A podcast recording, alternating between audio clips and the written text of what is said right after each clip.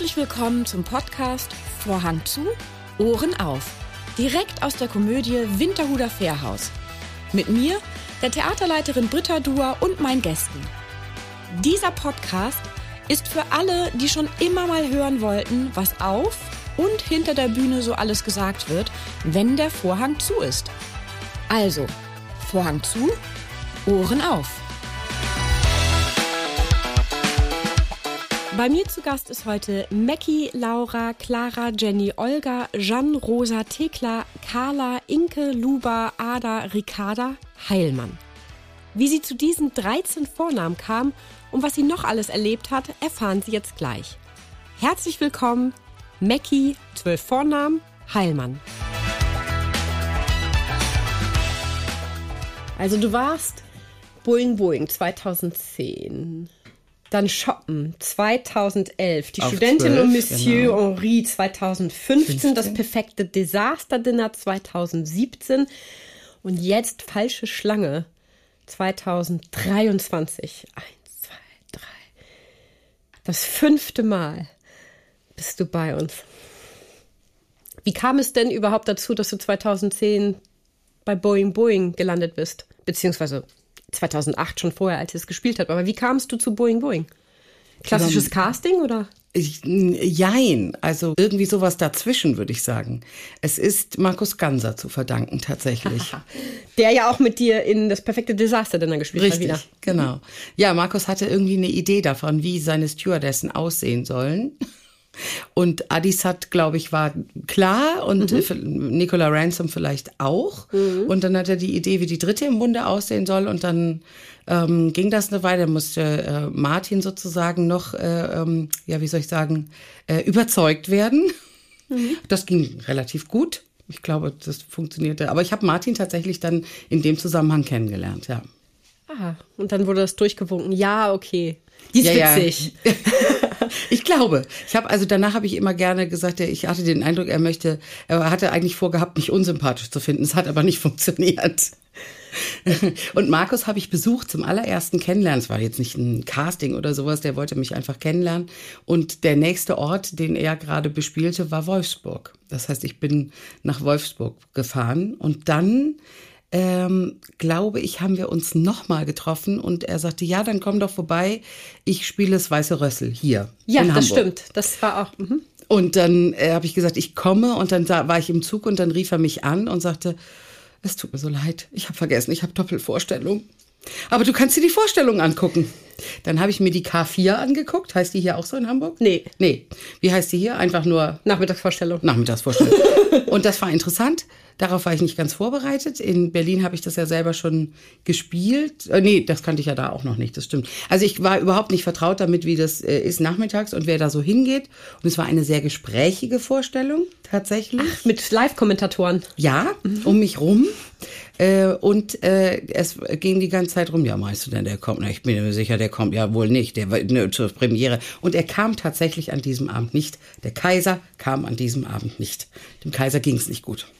Genau, und da muss Also, man natürlich nochmal aufklären, ne? Juppie Hesters war er, hat den Richtig. Kaiser gespielt, bei uns auch. Und bei uns kam der Kaiser auch nicht jeden Abend. Es gab tatsächlich eine Phase, wo der Kaiser, ähm, waren das, oder waren das drei, vier Vorstellungen? Ich glaube drei, also einige wenige Vorstellungen Mhm.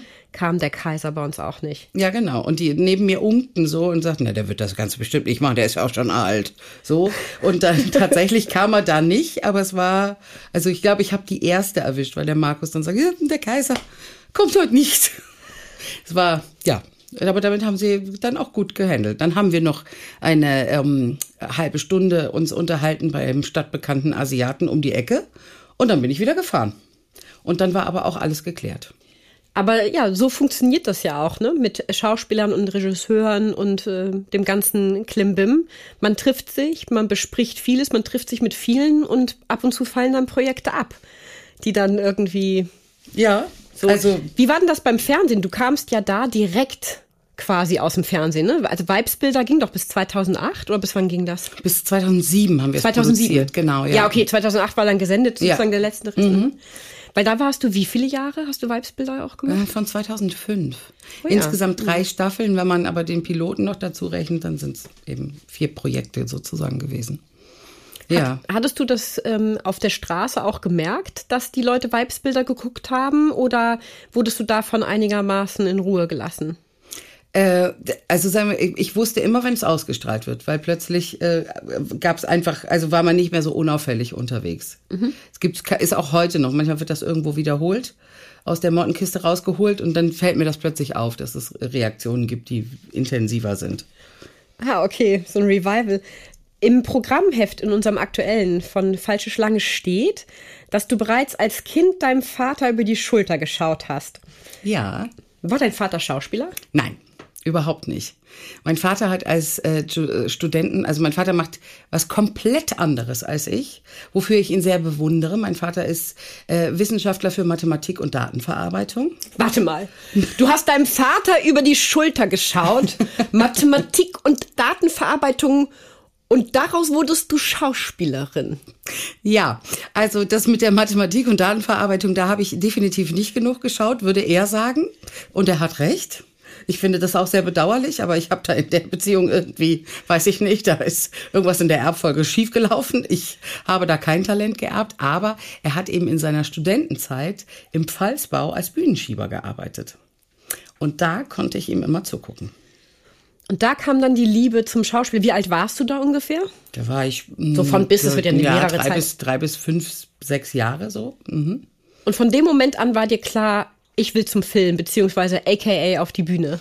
Nee, ich glaube eigentlich nicht. Ich habe das, also ich glaube, ich habe gar nicht so konkrete Pläne gehabt. Ich habe das dann umgesetzt und gespielt, ne? Aber das macht meine Tochter jetzt auch und ich würde ihr eigentlich sagen, ach, lern doch was anderes. Lern doch mal so was Anständiges. Genau. ja, also nee, aber ich habe tatsächlich natürlich, das war schon irgendwie beeindruckend. Ne? Also da waren dann eben, das ist ja ein Riesenhaus. Ähm, ich habe das irgendwann später das Glück gehabt, dass ich das als Tourneeort nochmal bespielen durfte. Und ähm, ich wusste natürlich schon solche Sachen wie das im Pfalzbau ja nicht ähm, eine Rampe ist, wo der LKW ranfährt und lädt, sondern im Pfalzbau fährt der LKW in einen Fahrstuhl und fährt nach oben auf die Bühne. Also deshalb ähm, fand ich, also das war einfach beeindruckend. Ich weiß, ich habe da Peter Pan damals gesehen und das war von oben von irgendeiner, ähm, ja wie sagt man, nicht Beleuchterbrücke, aber von so einem Beleuchterbalkon. Das war einfach toll. Also inspirierend, wie, ja. Und wie kamst du dann zum Schauspiel? Also du bist zur Schule gegangen, gehe ich mal von Ja, aus. ich Und bin, ich bin zur Schule. Ich fand es da schon toll. Also ich hab, bin ja ähm, bis zum Abitur oder bis nach dem Abitur auf der Waldorfschule gewesen. Das heißt, es, ich konnte das ja auch tatsächlich lieben. Also meine Jahresarbeit war tatsächlich auch ein, ein Theaterstück, was ich gemacht habe, wo es eben, wo es einen theoretischen Teil gab und auch einen praktischen. Und der praktische war geschlossene Gesellschaft von Sartre.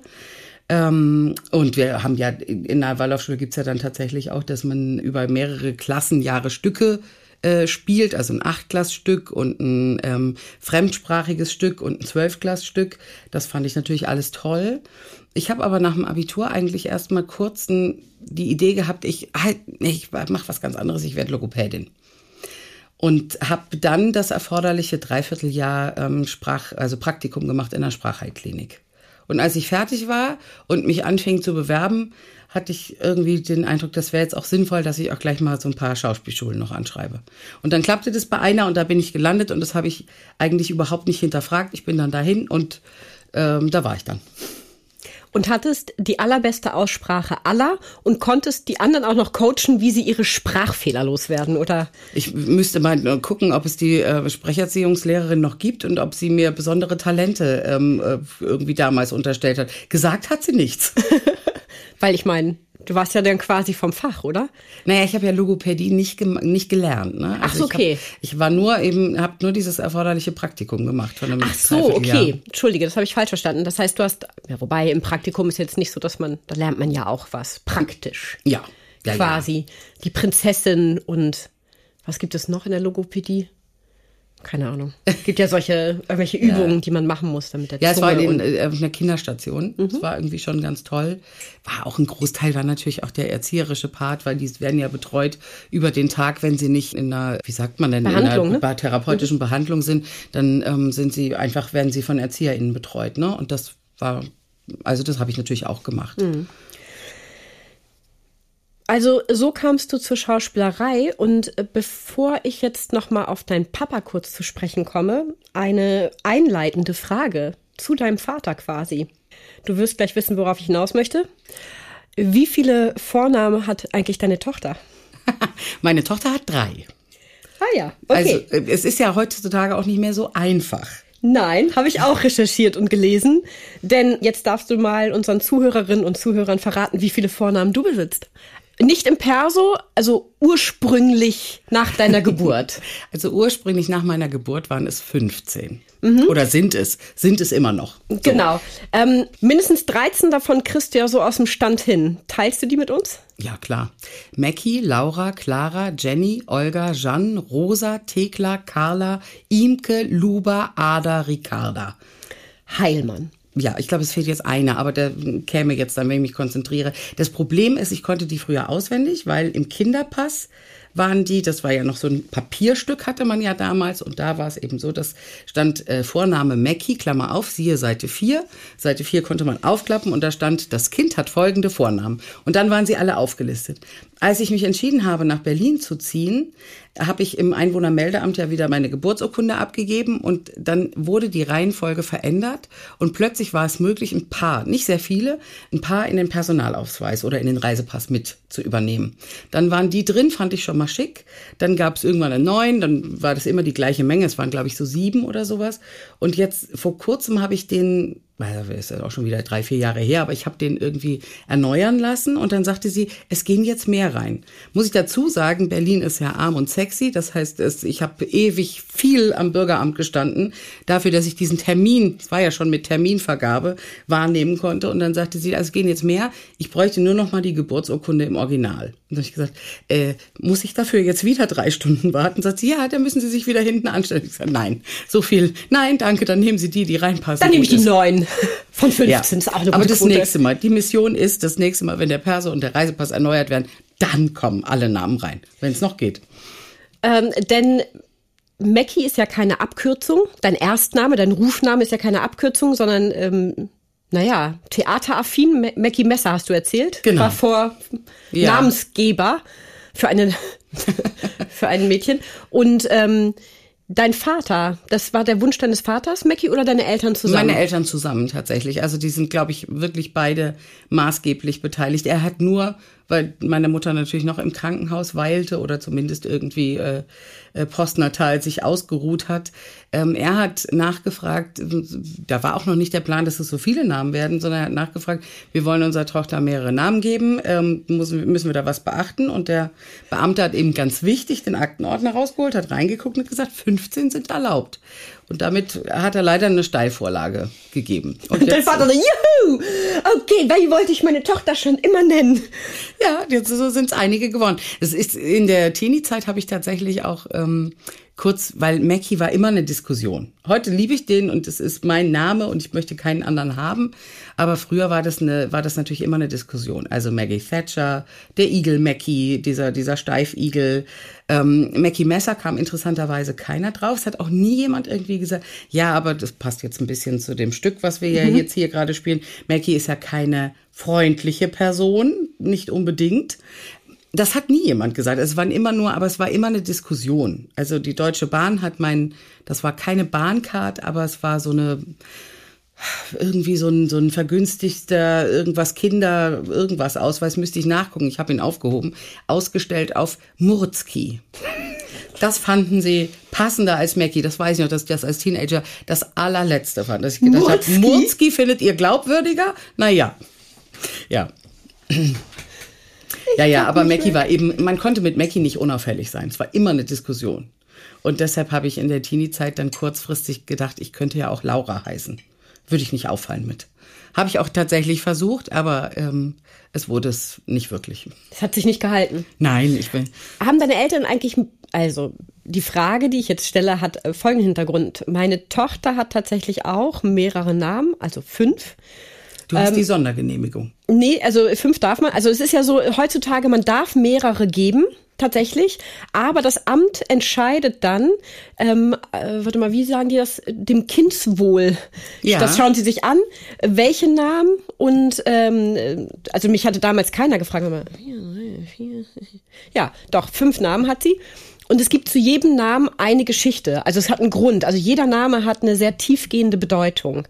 Ist das bei deinen Eltern auch so gewesen oder dachte dein Vater Heurika und hat dann, weiß ich nicht. Nee, ich glaube schon, dass die für sie eine Bedeutung haben. Das ist auch tatsächlich, ist eigentlich gut, dass du das nochmal so ansprichst. Es wird mal Zeit, äh, dass sie mal das mir schriftlich da niederlegen.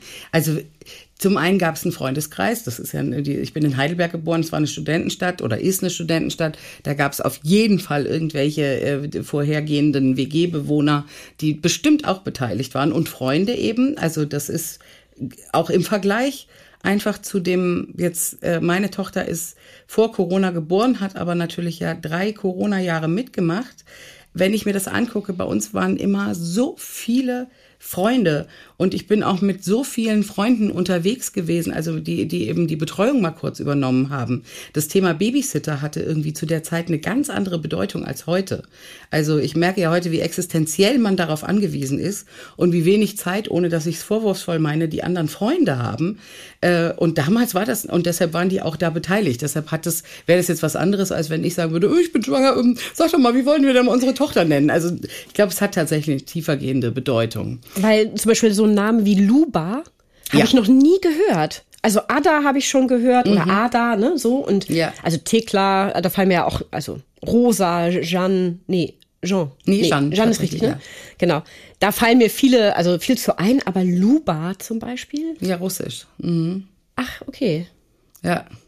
Ja, interessant. Also ich habe eine Aufgabe. Ich gehe hier mit einer Aufgabe raus. Ich muss mal was die Geschichte der Namen erforschen. Genau, und äh, dann hätte ich gerne ein Feedback, was wir ja spätestens dann bekommen. Ich spoiler ja so ein bisschen, wenn du mit Stolz und Vorurteil oder so zu uns dann ans Haus kommst. Vielleicht, weiß nicht, wann wird das sein? 2025 oder so? Ich hörte davon, dass es so in die Genau, Richtung ja, 25 geht. hm, Ja, habe ich auch gehört. Wir spoilern mal ein bisschen.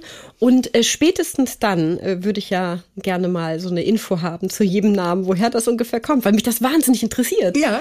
Weil, also, ist gut. Also Mackie, Mackie ist ja sehr eigen. Ja. Also und deshalb haben sie auf jeden Fall natürlich noch Namen dazu genommen, dass ich eine Wahlmöglichkeit habe. Das sind auch meine Beweggründe bei meiner Tochter gewesen Mhm.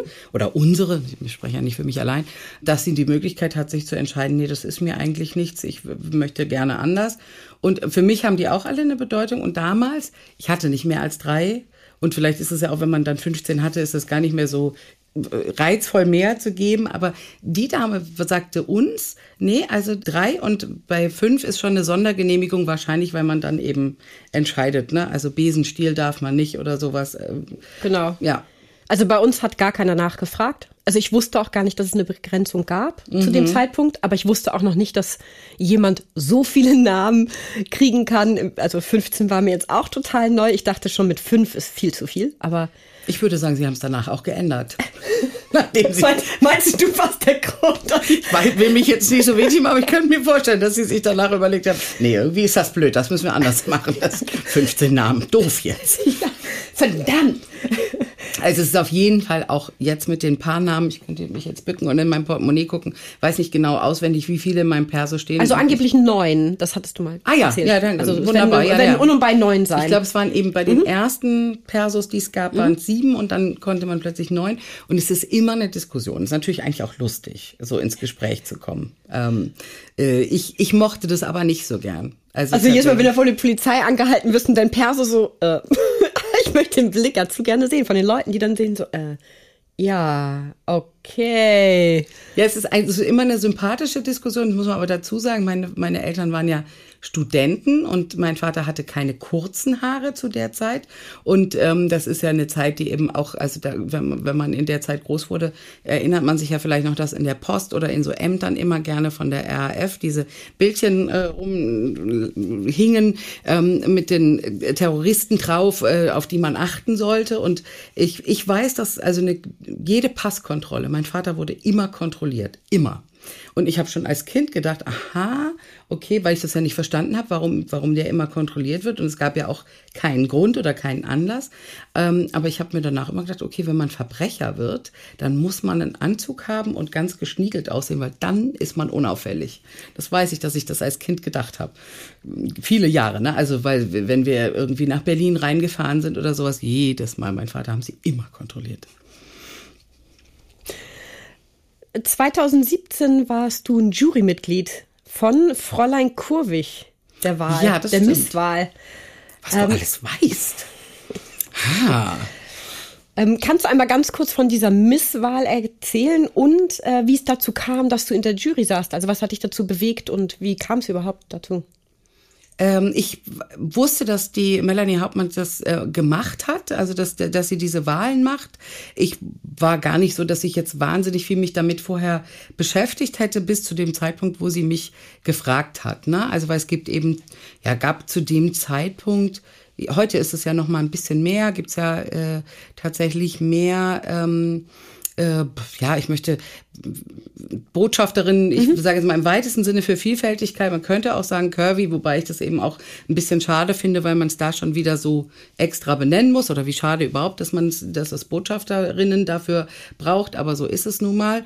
Und ich wusste, dass es in, in Hamburg gibt es einen großen Strang mit Tanja Marfo und dann gab es eben auch äh, Melanie Hauptmanns und dann ähm, hatte die mich gefragt, ob ich Lust hätte, das zu machen. Und das war ganz lustig, weil ich war da schon schwanger und ich habe auch gerade in Rothenburg Theater gespielt und bin dann ja irgendwie mit so einem Geheimnis unterm Herzen, weil ich das nicht kommuniziert habe, dahin gefahren. Es war also relativ aufregend.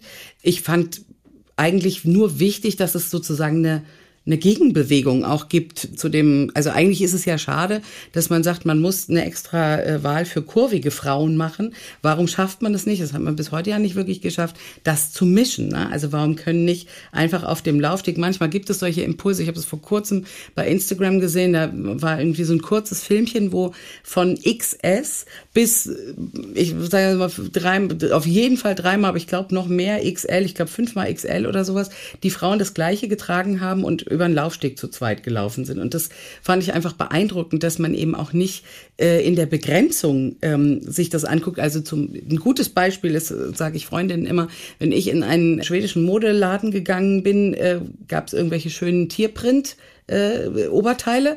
Die fand ich schick. Habe ich gedacht, ach ja, gucke ich mal. Ach nee, in der Abteilung reicht die Größe nicht ganz. Ich gehe in die größere Abteilung. Die haben sie mittlerweile abgeschafft.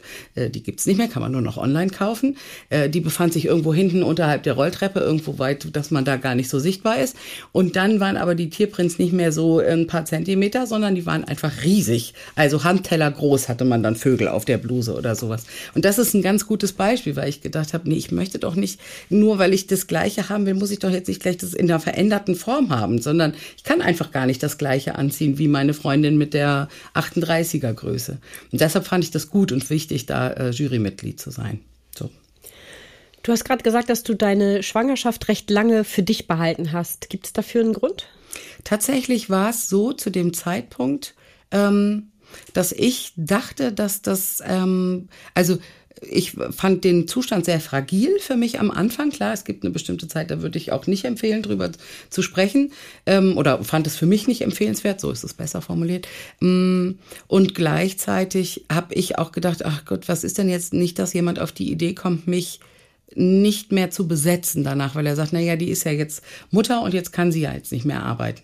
Das war tatsächlich eine richtig große Sorge von mir. Und weil es eben auch wirklich so ist, dass es neben der Liebe zu ähm, Mann und Tochter einfach eine große Liebe zu dem Beruf gibt. Also ich liebe den und ich ähm, kann mir eigentlich immer wieder, auch wenn ich das sehr bedauernswert finde, dass es so ist, aber ich kann mir eigentlich nichts anderes vorstellen zu machen oder jedenfalls nicht richtig. Und da hatte ich richtig Sorge dafür. Ich würde das aber heute, ich meine, das ist ja schon interessant, wie das Leben so spielt. Ich wusste ja nicht, dass Corona kommt. Ja. Und dann kam's und heute würde ich das würde ich es tatsächlich ganz anders machen. Das ist einfach äh, eine Erkenntnis. Deshalb ist es jetzt auch so gewesen, dass ich mich ganz klar dazu entschieden habe, das ins Programmheft reinzuschreiben, weil es eben für mich, also in meine Vita im Programmheft, weil es für mich auch was ganz Besonderes ist, dass ich hier schwanger gegangen bin, recht schwanger kann man sagen. Also es waren ja dann nur noch äh, im Grunde genommen nur noch äh, knapp zwei Monate ähm, und, und davon auch ein kurzer Monat mit dem Februar. Und dann kam sie schon und dann komme ich jetzt wieder hierher und finde es natürlich toll, dass ich, ich, das ist jetzt kein Stück für ein Kind, was wir hier spielen. Das ist leider ein bisschen blöd. Es ärgert sie auch sehr, dass sie es nicht gucken kann. Aber ähm, dass ich wieder an diesen Ort komme, wieder zurückkomme hier, das ist richtig so ein bisschen, ähm, ja, da, da schließt sich so ein Kreislauf. Das finde ich toll. Wenn du sagst, dass die Schauspielerei ja deine Leidenschaft ist und eigentlich das Einzige, was du wirklich beruflich jetzt im Moment auch machen möchtest. Wie ist das mit dir und dem Lampenfieber? Hast du welches oder hast du nur zu speziellen Vorstellungen welches? Und falls ja, wie gehst du damit um?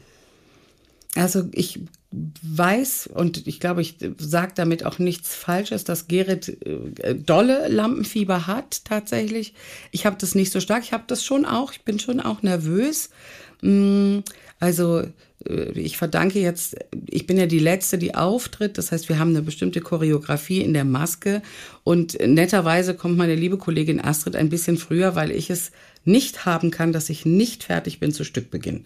Also das zum Beispiel wäre was, womit ich nicht äh, leben könnte, dass ich, Astrid und ich haben ein Ritual, das hat sich so eingespielt, dass ich ihr ähm, die Geige abnehme. Das ist mein Posten, den möchte ich eigentlich auch nicht abgeben. Das ist, habe ich immer so gemacht, das mache ich auch weiter so.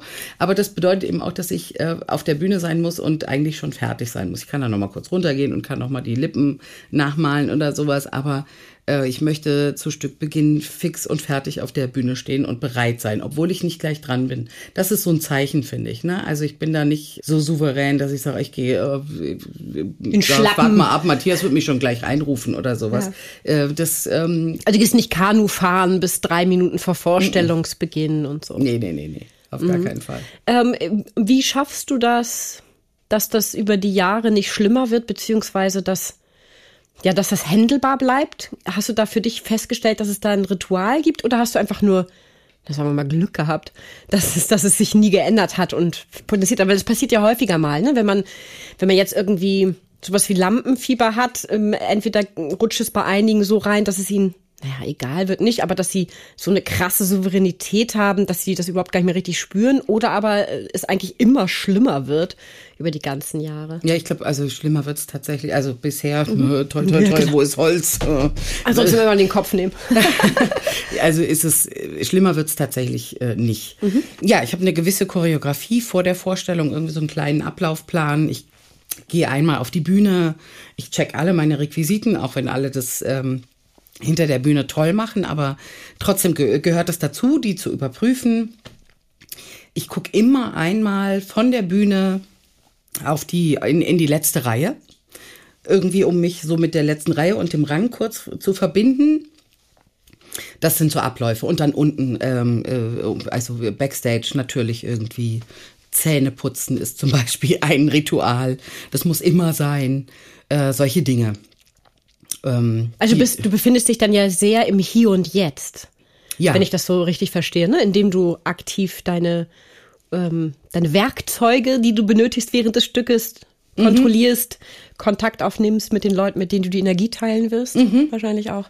Zähneputzen ja. ist ja auch, finde ich, was sehr ja. Erdendes. Also ja, ja, total. Man könnte auch Kartoffel schälen. Das ja. ist der Sache nicht dienlich, aber könnte man theoretisch machen. Ich finde, Kartoffelschälen ist total was Erdendes. Ich liebe das. Also ich, wenn ich äh, Probleme habe, ich müsste eigentlich ständig Kartoffeln kochen. Mein Kind mag keine Kartoffeln, aber das wäre eigentlich so ein heilsamer Prozess. Dann wärst du die macht. beste Mutter für meine Tochter. Die liebt Kartoffeln in jeglicher Form. Die isst ja, die könnte sich nur von Kartoffeln ernähren. Oh. Und ähm, naja, dann hast du ja ein bisschen was mit, äh, war das Kasper? Das weiß noch vom Räuber Hotzenplotz, ja. Petrosilius Zwackelmann, der, der, ja, der Zauberer. Zwackelzahn oder wie heißt denn der? der? Der Name wurde so häufig verunstaltet von Kasperl, dass ich mir den immer nicht merken kann. Und äh, der hat ja ihn immer Kartoffel schälen lassen. Ja, das wäre gut. Also das tatsächlich, ich finde das, ich, ich mache das gar nicht so oft, aber es gibt ja Leute, die sagen Geschirr spülen zum Beispiel. Das ist für mich gar kein äh, Prozess, bei dem irgendwas passiert. Ich bin immer froh, wenn es vorbei ist. So, ne? Aber es gibt eben, das, ich finde, Kartoffelschälen ist irgendwie so eine erdende Tätigkeit. Okay, also du putzt die Zähne, kein Kartoffelschälen, gehst dann hoch und dann ist es ja für, die, um die, auf dieses Stück jetzt falsche Schlange zu kommen. Wie bereitest du dich da vor eigentlich, weil du ja am Anfang, ich spoiler jetzt mal ein bisschen, am Anfang eine sehr liebe, softe, verschüchterte Person spielst, was sich ja im Laufe des Stückes drastisch ändert. Und wie ist da so, wie sind da deine inneren Bilder? Also ist das als Laie jetzt gefragt, ist das eine bewusste schauspielerische Entscheidung, indem man dann so ganz bewusst sehr vorsichtig spielt? Oder bist du so in dieser Rolle drin, in diesem Ablauf, weil sich das ja auch aufbaut, dass, du, dass es gar nicht so was Bewusstes ist, handwerklich? Eine Mischung aus beidem, glaube ich tatsächlich. Ne? Also ich finde ja, also das, ich kämpfe ja für alle meine Figuren. Ich will ja auch, dass man die nicht nur äh, jetzt irgendwie drastisch, wie sie dann sich eben oder das drastisch findet, was sie tut gegen Ende, sondern ich will ja auch immer, dass man die ein, ein Stück weit versteht auch. Also dass verständlich, die Motive verständlich bleiben für die Figur. Ähm, auch wenn man dann hinterher sagt, na, das teile ich jetzt aber nicht. Und es gibt ja auch sehr unterschiedliche Vorstellungen. Ne? Also wir haben Vorstellungen, da habe ich das Gefühl, sind die richtig im Applaus noch konfrontiert mit dem, was ihnen jetzt gerade passiert. Was war das denn jetzt? Ah, so. Und es gibt auch welche, da sind sie, da entscheiden sie sich für Seiten. Ne? Da sind sie dann auf Gerrits Seite beispielsweise oder auch mal auf meiner oder, also, das ist deutlich spürbar, was ich auch toll finde, weil dadurch ist es jeden Abend anders. So. Ähm, mit dem Stück ist es auch so, dass ich, na, wie soll ich denn sagen, ich würde, mh, mm, ich will mich nicht allzu viel damit nur befassen es reicht es dann am Abend. Ne? Also weil es sind ja doch intensive Dinge, die in dem Stück vorkommen. Und ich glaube, das ist so ein bisschen von zu, ja zu Inseln zu springen. Ich glaube, das ist ein gutes Bild. Mhm. Also zu, zu Gefühlsinseln zu mhm. hüpfen. Also du als Schauspielerin fühlst du dann das auch teilweise sozusagen, was du spielst? Ist das Teil des Schauspiels, dass man sich so ein bisschen identifiziert oder verbindet mit der Figur in de, nur in dieser Sekunde, also nicht davor und danach, aber in der Sekunde, dass man das fühlt, was diese Person wohl fühlen würde. Für mich schon. In dem Moment, wo es wo man halt von drastischen Dingen spricht zum Beispiel oder ein Stück weit schon auf mhm. jeden Fall ich glaube dass also ich wüsste das nicht anders für mich äh, zu lösen also mhm. was nicht heißt dass das das äh, die die das so müsste man es machen die Bibel ist aber tatsächlich äh, ich wüsste das für mich sonst nicht anders zu lösen als dass man das so ein Stück weit mitreißt mit der Figur ja also, weil ich finde ja, das, was du da die ganze Zeit zeigst, ist ja unbeschreiblich authentisch. Also, ich weiß ja, dass du, Mackie, das nie erlebt hast und dass das nicht Teil deines Lebens und Wesens ist, weil mhm. ich dich ja auch hinter der Bühne kenne. Aber ich finde das halt so wahnsinnig toll, dass man das Gefühl hat, du wärst so. Also ich ja, meine, das, ist, ja auch die, das ist ja die Schauspielkunst auch ja. dahinter, ne? Dass du mir verkaufst, in Anführungsstrichen, dass du dieser Mensch bist. Ja. Der, also das finde ich toll. Das, das freut mich sehr, weil das ist ja das, was ich versuche. Ich würde auch äh, denken, dass man erfreulicherweise, das wäre ja ganz traurig, dass man das nicht alles erlebt haben muss, um es darzustellen. Und vielleicht würde auch jemand, der Dinge schon mal erlebt hat, sagen, Entschuldigung, aber äh, für mich war das anders. Aber das ist ja auch, für jeden ist es unterschiedlich. Von daher gibt's ja da kein richtig und kein falsch. Aber es ist, natürlich, es ist schon, es ist eine emotionale Reise, das Stück, das kann man schon sagen. Also ich weiß, was ich abends gemacht habe. Und lustigerweise sagt Gerrit das auch und Astrid sagt es auch. Es ist einfach tatsächlich. Ähm, ja, es ist auch körperlich nicht ganz unanstrengend. Man springt ja da irgendwie äh, ordentlich durch die Gegend und Treppe hoch und Treppe runter. Also du springst ja nicht nur ordentlich durch die Gegend, du hebst ja auch noch ordentlich. Das stimmt. Alter Schwede war ich beeindruckt. Also nicht nur von, äh, von dem Getanze sozusagen, sondern auch äh, von der Nummer. Ich verrate jetzt nicht mehr von der Nummer als das, aber alter Schwede. Also erstens das Timing, großartig und dann aber auch noch dieser der körperliche Kraftaufwand, der dahinter steckt, den du aber so wirken lässt, so so leicht. Mhm. Also so, also das ist ja ja, ja, also das Tolle ist, diese Konstellation, muss ich sagen, also es ist wirklich ein, ein Geschenk, diese Konstellation. Und es ist auch jede von uns mit ihren Eigenarten, ihren Macken und wir wissen uns irgendwie aufzufangen, zu handeln. Da darf man auch irgendwie, also es vergeht eigentlich auch kein Abend und das ist auch, also mir macht es überhaupt, ich finde es toll und wir mögen das und das, äh, es vergeht kein Abend, an dem Gerrit nicht sagt, ich habe da über die eine Stelle nochmal nachgedacht. Also da an der Stelle vergeht kein Abend, aber es ist auch toll. Weil ja, aber sie ist auch Regisseurin auch noch dazu, ne? Also ja, hat ja. zwei Augen, mit der sie schaut. Ja, ja, eben. Und das, und das ist aber auch schön, weil es bleibt so immer lebendig, es bleibt äh, frisch. Das ist ja auch, das fand ich schon spannend. Wie wird das? Das würde ich sagen, ist, wenn man äh, denkt an Ensuite spielen, finde ich, denkt man nicht als erstes an dieses Stück. Äh, deshalb ist es eine spannende Reise.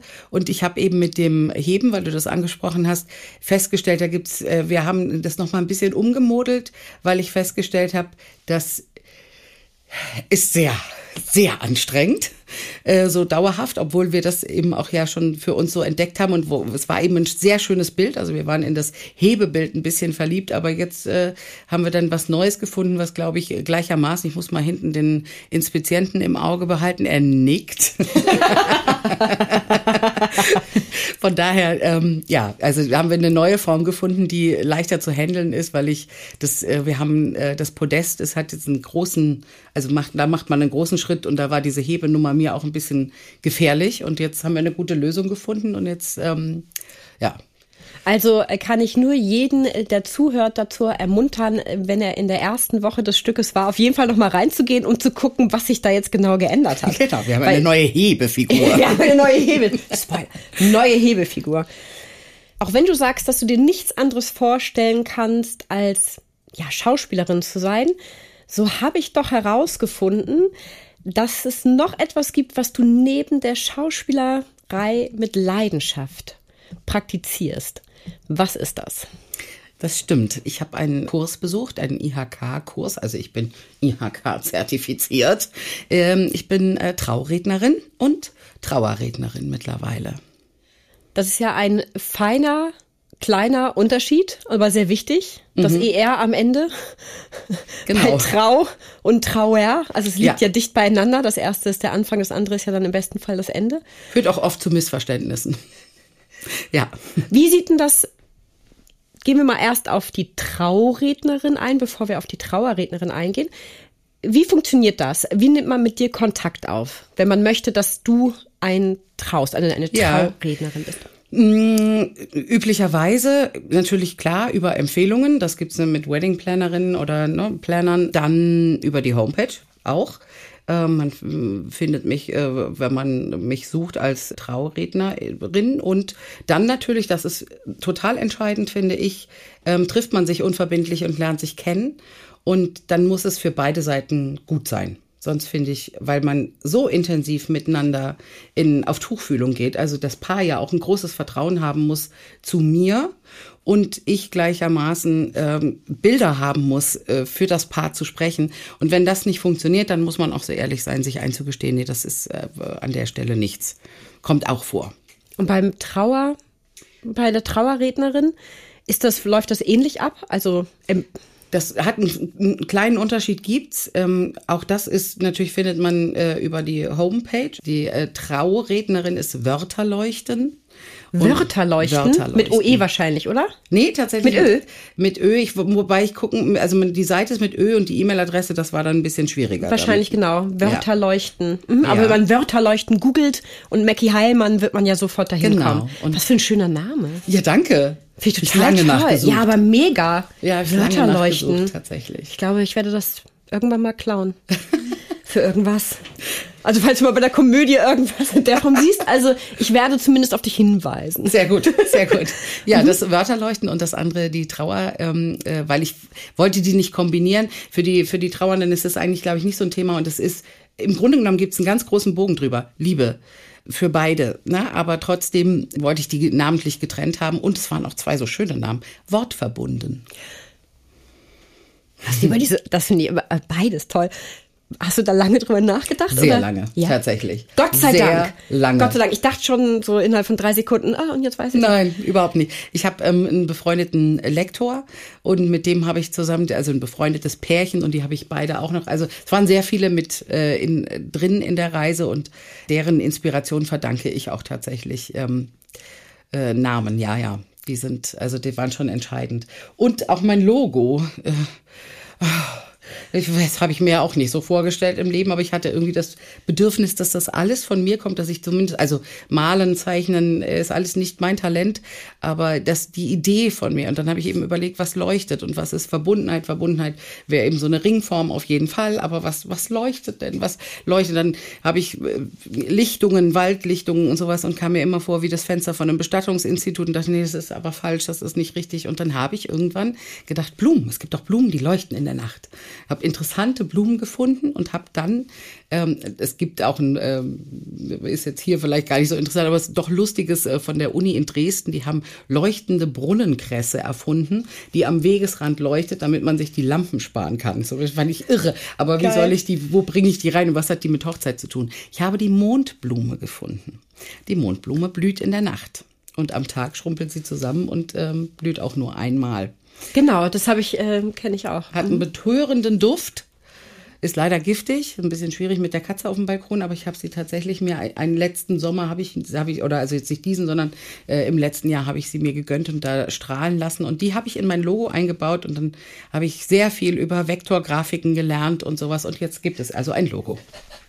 Und auf der Trauerseite das identische Logo? Genau, mhm. mit einem anderen Namen eben drin. Ja, ja, das genau. Logo fand ich ist für beides absolut passend. Und Wie ist denn das für dich, wenn du dich mit den Trauernden dann triffst? Ja. Äh, ich stelle mir das irgendwie mit dieser, die, jeder geht ja sehr unterschiedlich mit Trauer um, aber es gibt ja auch sicherlich Leute, wo die Trauer sehr greifbar und spürbar ist oder die beim Reden ja dann ähm, in Tränen ausbrechen. Wie schaffst du es da nicht mitzuheulen? Beim Gespräch geht es tatsächlich ganz gut. Ne? Also die äh, Trauernden finden mich entweder über eine Kooperation mit einem Bestattungsinstitut oder sie finden mich als freie Trauerrednerin. Ne? Also auch über die Homepage, wenn man äh, findet man mich natürlich auch oder Empfehlungen. Das gibt's natürlich auch. Ich habe auch schon öfter auf Bestattungen danach ein Visitenkärtchen jemanden gegeben, der das haben wollte. Was, obwohl ich aber denke, ja klar, das ist ja auch also logisch, wenn es sich für denjenigen gut angehört, ist doch klar, dass der dann sagt, kann ich mal eben gerade, weil ich habe ja. eine ich habe vielleicht irgendwann mal den Fall, dass ich das brauche. Mm, man, das Schwierige ist, dass man natürlich nicht endlos miteinander reden kann. Also, weil sonst ist es einfach finanziell auch äh, schwierig. Und man fährt ja schon dann dahin, was eigentlich immer ganz schön ist, weil man dann meistens noch den Ort kennenlernen kann, wo der Verstorbene gelebt hat. Dann ist es eigentlich eher schwierig, jemanden zum Sprechen zu bewegen tatsächlich. Also das ist eigentlich die, ich muss ganz oft immer an Momo denken, weil, weil, weil Momo konnte gut zuhören. Hm, wie schafft man das, dass jemand was erzählen möchte und das auch noch in einem abgesteckten Zeitrahmen? Ne? Also das ist äh, gerne und, und oft, jetzt, jetzt mache ich Berliner Dialekt, weil ich natürlich viel in Berlin unterwegs bin, aber sie war eine gute Frau sind Standardsätze, die ich höre. Und dann sage ich immer, ja, das ist äh, schon mal gut, schon mal gut, aber das reicht noch nicht. Da können wir noch nicht richtig viel. Und Sie wollen, Sie haben mich ja gebucht, damit ich was erzähle. Und äh, ja, dann, also das, das ist äh, eine spannende, also es ist meistens kommt dann doch ganz viel. Das ist nur, man muss ein bisschen graben. Und emotional, mh, mm, tatsächlich wäre es so, ich würde zurzeit, ich will, man soll nicht grundsätzlich Nein sagen, aber ich würde tatsächlich im Moment äh, Abstand davon nehmen bei Kinderbestattungen das könnte ich, glaube ich, gerade tatsächlich zu dicht. Das ist mir zu dicht. Mhm. Und ich habe äh, auch eine ähm, Bestattung gehabt, da waren die Enkelkinder ganz traurig, dass der Großvater verstorben ist. Ja, da muss man, also das hat mich schon auch bewegt, weil die so unglücklich waren. Und wenn man, also die, man geht ja dann äh, zum Grab und äh, läuft vorne weg der Urnenträger und dann komme schon ich und hinter mir die Angehörigen. Und dann hörte ich diese Kinder weinen. Da bin ich dann halt, äh, hat man so seine Tricks, geht irgendwelche Texte im Kopf durch oder das Einmaleins oder sowas, weil das ist, klar, das, das lässt sich, also wie, wie kann man das von sich weghalten? Das geht gar nicht richtig. Aber ähm, gute Guter Tipp übrigens, fällt mir gerade auf, um im Hier, Hier und Jetzt zu sein, beziehungsweise seine, seine Gedanken abzulenken auf etwas Banales, in Anführungsstrichen, das einmal eins durchzugehen, um zu checken, ob man es überhaupt noch kann und festzustellen, dass man es nicht kann und dann zu rechnen und also dadurch. Ist ein Trick tatsächlich, ja. den mir eine andere Trauerrednerin äh, verraten hat. Also ich habe Texte, habe ich dann gemacht, aber das ist eben auch so was ganz Komisches, weil äh, da geht's dann ums Spielen. Das ist so eine neue Ebene, die aufgemacht wird. Und einmal eins ist viel konkreter, das ist viel greifbarer. Da und dein Papa würde sich wahnsinnig freuen. Würde sich wahnsinnig freuen und würde sich auch wundern, warum ich das immer noch nicht kann. ja. Nicht ganz, aber.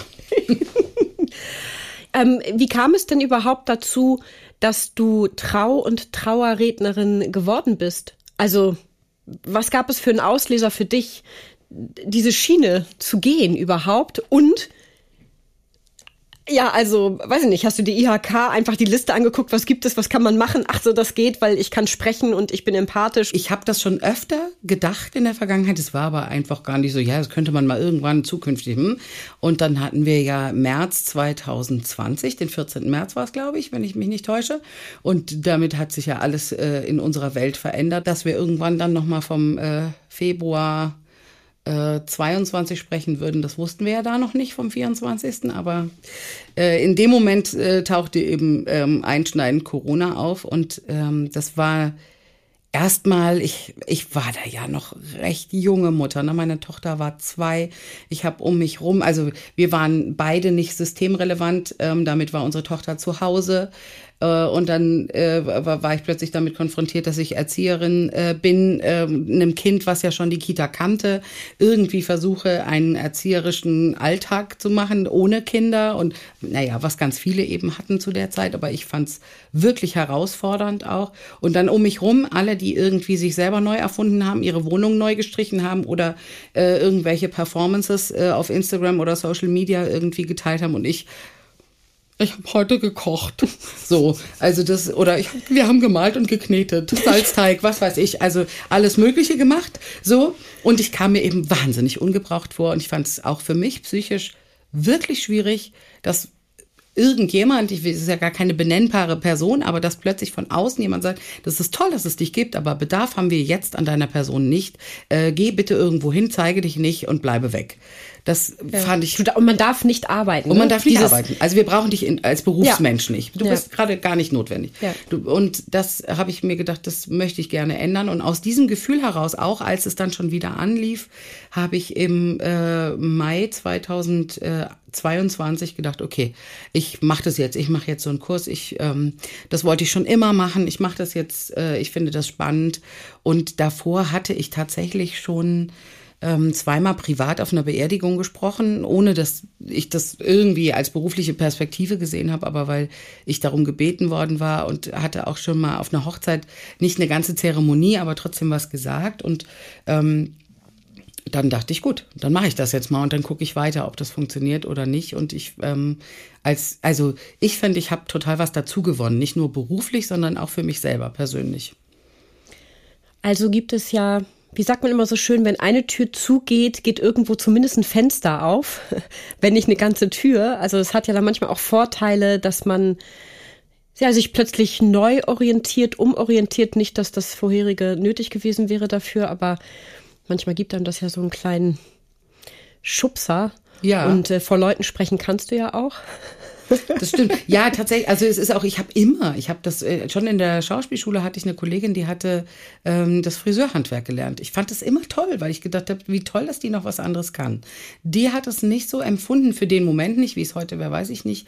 Aber ähm, ich fand das, also dieses, dass man nicht nur eine Sache, ich würde auch immer noch wahnsinnig gerne andere Sachen können, zusätzlich. Mhm. Man hat halt einfach keine Zeit, leider. Aber ansonsten fände ich das schon spannend noch. Äh, naja, wie, wie sagt die Figur in meinem einem Stück, das Miriam sagt. Sie hat ähm, einen Kurs besucht ähm, und hat Elektronik äh, für, ähm, für Frauen und nee, was ist es? Elektronik für Anfängerinnen, äh, das und hat sie eingebildet, sie könnte ein Bad ähm, einbauen und also so solche Dinge finde ich ähm, sehr gut. Also man sollte viel mehr noch können eigentlich. Also ich freue mich schon mal wahnsinnig darauf, dass ich dich eh bald hier wieder im Haus habe und dann noch mit einem Stück. Also da müssen wir eh noch mal eine Folge zu machen, denn also da würde ich ja so wahnsinnig gern tief einsteigen, auch noch in das Stück.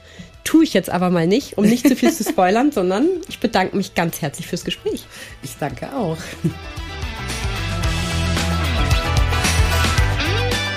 Einen kurzen Einblick in unsere jeweilige Podcast-Folge erhalten Sie auch über unseren Facebook- und Instagram-Account. Schauen Sie doch mal vorbei, denn wer die Komödie kennt, wird Abonnent. Bis zur nächsten Folge wünsche ich Ihnen viele Anlässe zum herzhaften Lachen, Zeit zur Entspannung und jede Menge Spaß im Alltag. Bis dahin, Ihre Britta Dua.